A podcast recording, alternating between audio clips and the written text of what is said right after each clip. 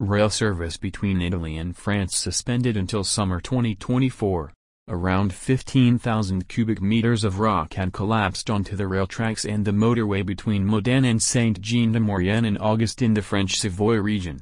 Despite initial forecasts of an almost immediate recovery after the landslide, restoration work on the historic line has proven to be more complicated than expected and has yet to even begin. Transalpine, the French association that promotes the Turin-Lyon, first indicated the date of a possible reopening for September 10, 2023, then for mid-November, and has now been postponed by at least seven months.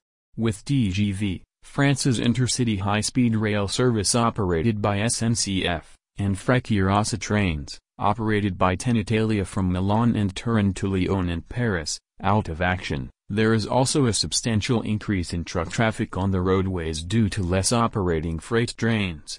With the blocking of the TGV and Frecciarossa trains, as well as the 170 weekly freight trains active on the same line, it is easy to foresee serious repercussions for the territory, with a notable increase in road transport and consequent traffic congestion, said Dario Gallina, president of the Turin Chamber of Commerce and of the Alpine Association a small group of hospitality and tourism operators in the towns of Portofino, Santa Margherita Ligure, and Rapallo.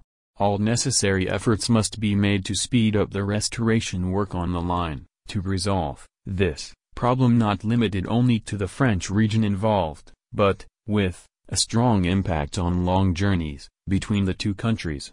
Traffic, however, is not the only cause for concern caused by the rail blackout between Italy and France.